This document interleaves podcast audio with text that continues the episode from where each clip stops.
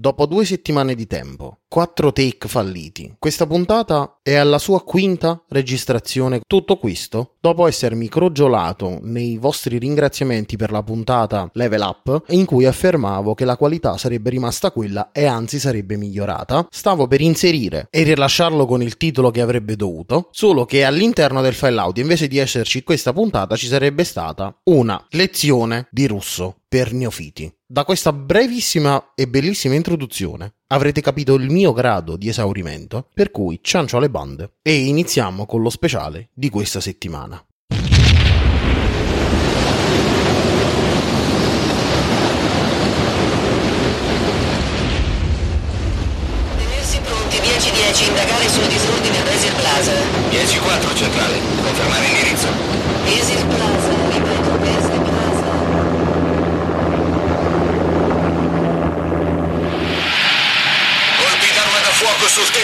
Palazzo. È in corso l'assalto a Desir Plaza. Ripeto, assalto in corso.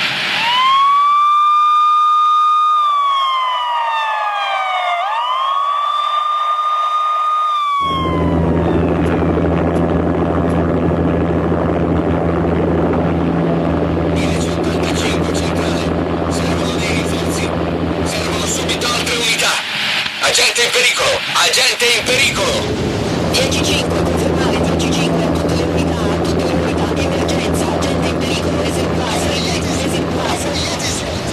Erano tutti morti.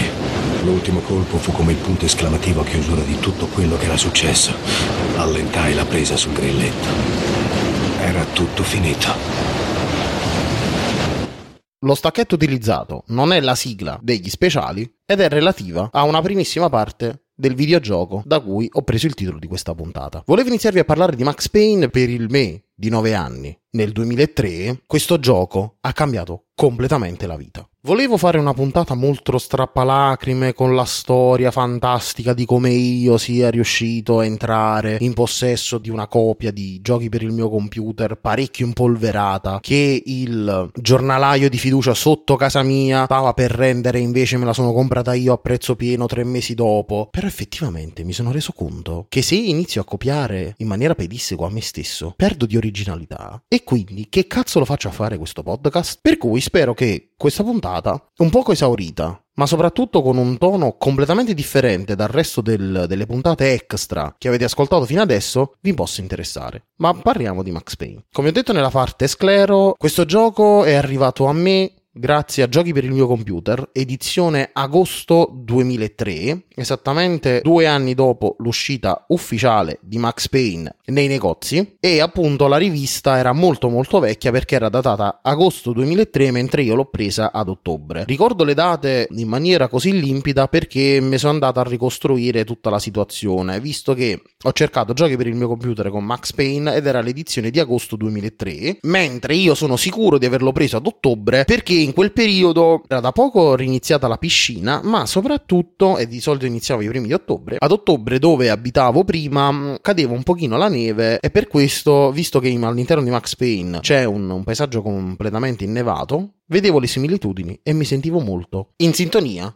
con il personaggio di Max. Perché questo gioco mi ha cambiato la vita? Beh, perché oltre a essere stato il primo gioco di cui ho memoria, a cui mi sono approcciato da solo, quindi l'ho giocato interamente da solo, senza nessun aiuto esterno, perché a mio modesto parere questo capolavoro, e sì c'è del capolavoro qua, nonostante il bassissimo budget, è riuscito ad unire un'ottima resa grafica per il periodo, ma soprattutto alcune meccaniche a livello di gameplay che poi verranno stracopiate e diventeranno classiche del genere. E sì, sto parlando del bullet time, che sarebbe questa sorta di tempo rallentato, come dice il nome, che era stato già copiato nei film da Matrix in uscita nel 1999. Questo gioco lo porta in game e ci dà la possibilità di utilizzarlo a nostro piacimento. Questa barra, questa clessidra, si, si- appunto si scaricherà progressivamente man mano che lo utilizzeremo e si ricaricherà uccidendo i nemici presenti a schermo. Voi direte, e eh vabbè, ma al giorno d'oggi, nel 2019, siamo abituati a queste meccaniche, per cui perché ce lo stai descrivendo? Beh, nel 2001, almeno quando io avevo 9 anni, meccaniche del genere non credo che erano tanto sdoganate, altrimenti Max Payne non sarebbe diventata la pietra miliare del genere videoludico sparatutto in terza persona, che è diventato al tempo questo gameplay parecchio innovativo, ma anche la storia ra- raccontata in maniera superlativa, seppur a basso budget anche qua, sono riusciti a farmi nascere l'idea del videogiocare. Per passione del videogiocare, per perdermi in questi mondi del videogiocare, per cercare di capire a fondo queste storie che al cinema non avevano trovato posto. Mi scuso per la puntata così corta, però visto che non volevo annoiarvi con informazioni inutili, vi lascio alla fine della puntata, cioè subito dopo che avrò finito di blaterare, la recensione che eh, Multiplayer fece nel 2017 per celebrare l'anniversario dei 15 anni dell'uscita del primo Max Payne. Ve la lascio in coda e sicuramente avrete molte più informazioni lato tecnico da loro che da me. Fatemi sapere questo tipo di format eh, se vi può garbare con l'inserimento di audio esterno e vi ringrazio ancora una volta per tutto il supporto, ma soprattutto l'affetto che mi state dimostrando con questo podcast.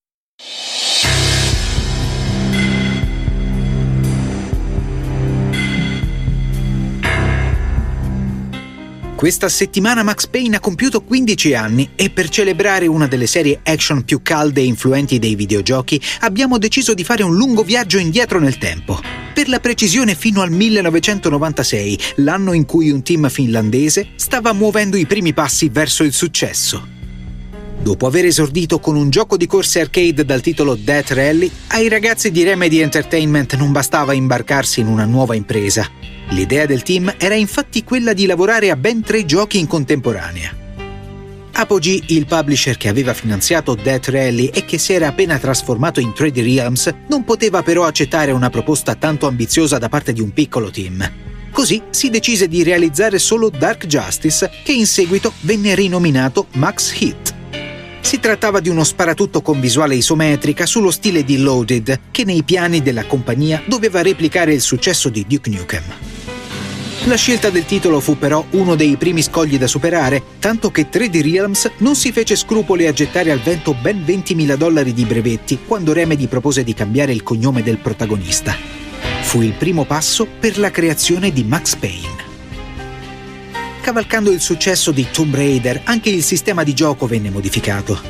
Max Payne divenne così uno sparatutto in terza persona che ricalcava parte delle meccaniche tipiche di Tomb Raider, senza però andare a pescare in elementi distintivi come le mosse acrobatiche, la capacità di nuotare e la sua terribile telecamera in terza persona.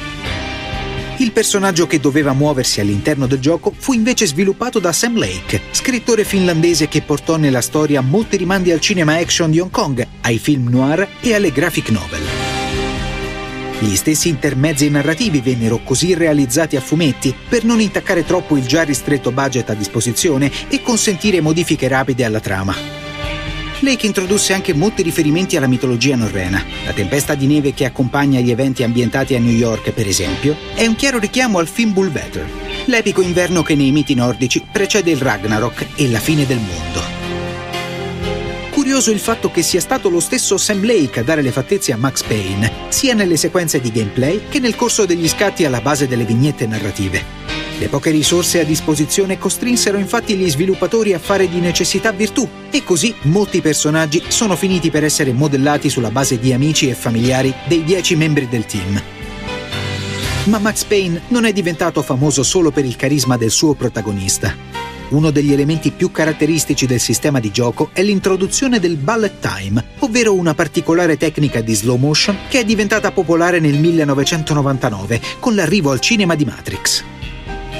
Max Payne sarebbe uscito solo due anni dopo, ma a differenza di quanto si potrebbe pensare, lo slow motion era presente fin dalle prime versioni del gioco. Prima sotto forma di uccisioni al rallentatore, poi di quegli spari rallentati che hanno fatto la fortuna del brand e che in seguito hanno trovato spazio in molti altri giochi d'azione. Così quando Max Payne arrivò nei negozi nel luglio del 2001, il successo fu straordinario. La critica era entusiasta e il titolo ricevette numerosi premi, compreso il BAFTA, come miglior gioco dell'anno. Take-Two Interactive sborsò oltre 10 milioni di dollari per accaparrarsi la proprietà intellettuale e commissionò subito un seguito a Remedy, che si concretizzò già nel 2003. Max Payne 2 The Fall of Max Payne riuscì a migliorare gran parte delle meccaniche del gioco e introdusse la possibilità di controllare un secondo personaggio, ovvero la femme fatale Mona Sachs. Lake fu poi felice di cedere finalmente il ruolo di Max Payne a un professionista, l'attore Timothy Gibbs. Nello stesso anno uscì anche un porting del primo capitolo per Game Boy Advance, curato da Mobius Entertainment, e fu annunciato l'accordo con la Fox per un adattamento cinematografico. Il film uscì nel 2008 e nonostante le pessime recensioni, al botteghino incassò la bellezza di 85 milioni di dollari. La trilogia si è conclusa infine nel 2012 con l'uscita di Max Payne 3. Visto che Remedy era impegnata con Alan Wake, lo sviluppo dell'ultimo capitolo fu affidato a Rockstar Vancouver, che implementò quella modalità multiplayer a cui il team finlandese aveva sempre rinunciato per motivi di budget. Per la terza volta consecutiva, Max prese poi le sue fattezze di un attore diverso e questa volta il ruolo toccò a James McCaffrey, lo storico doppiatore del poliziotto newyorkese. Nonostante qualche polemica dei fan, anche Max Payne 3 è stato un successo e ha portato la serie a superare i 10 milioni di copie vendute. Purtroppo al momento Max Payne non sembra avere un futuro nel mondo dei videogiochi. A noi però non dispiacerebbe vedere un nuovo capitolo di una delle serie che ha cambiato il genere degli sparatutto in terza persona. E a voi piacerebbe un ritorno in grande stile di Max? Avete ascoltato Glitch? Grazie.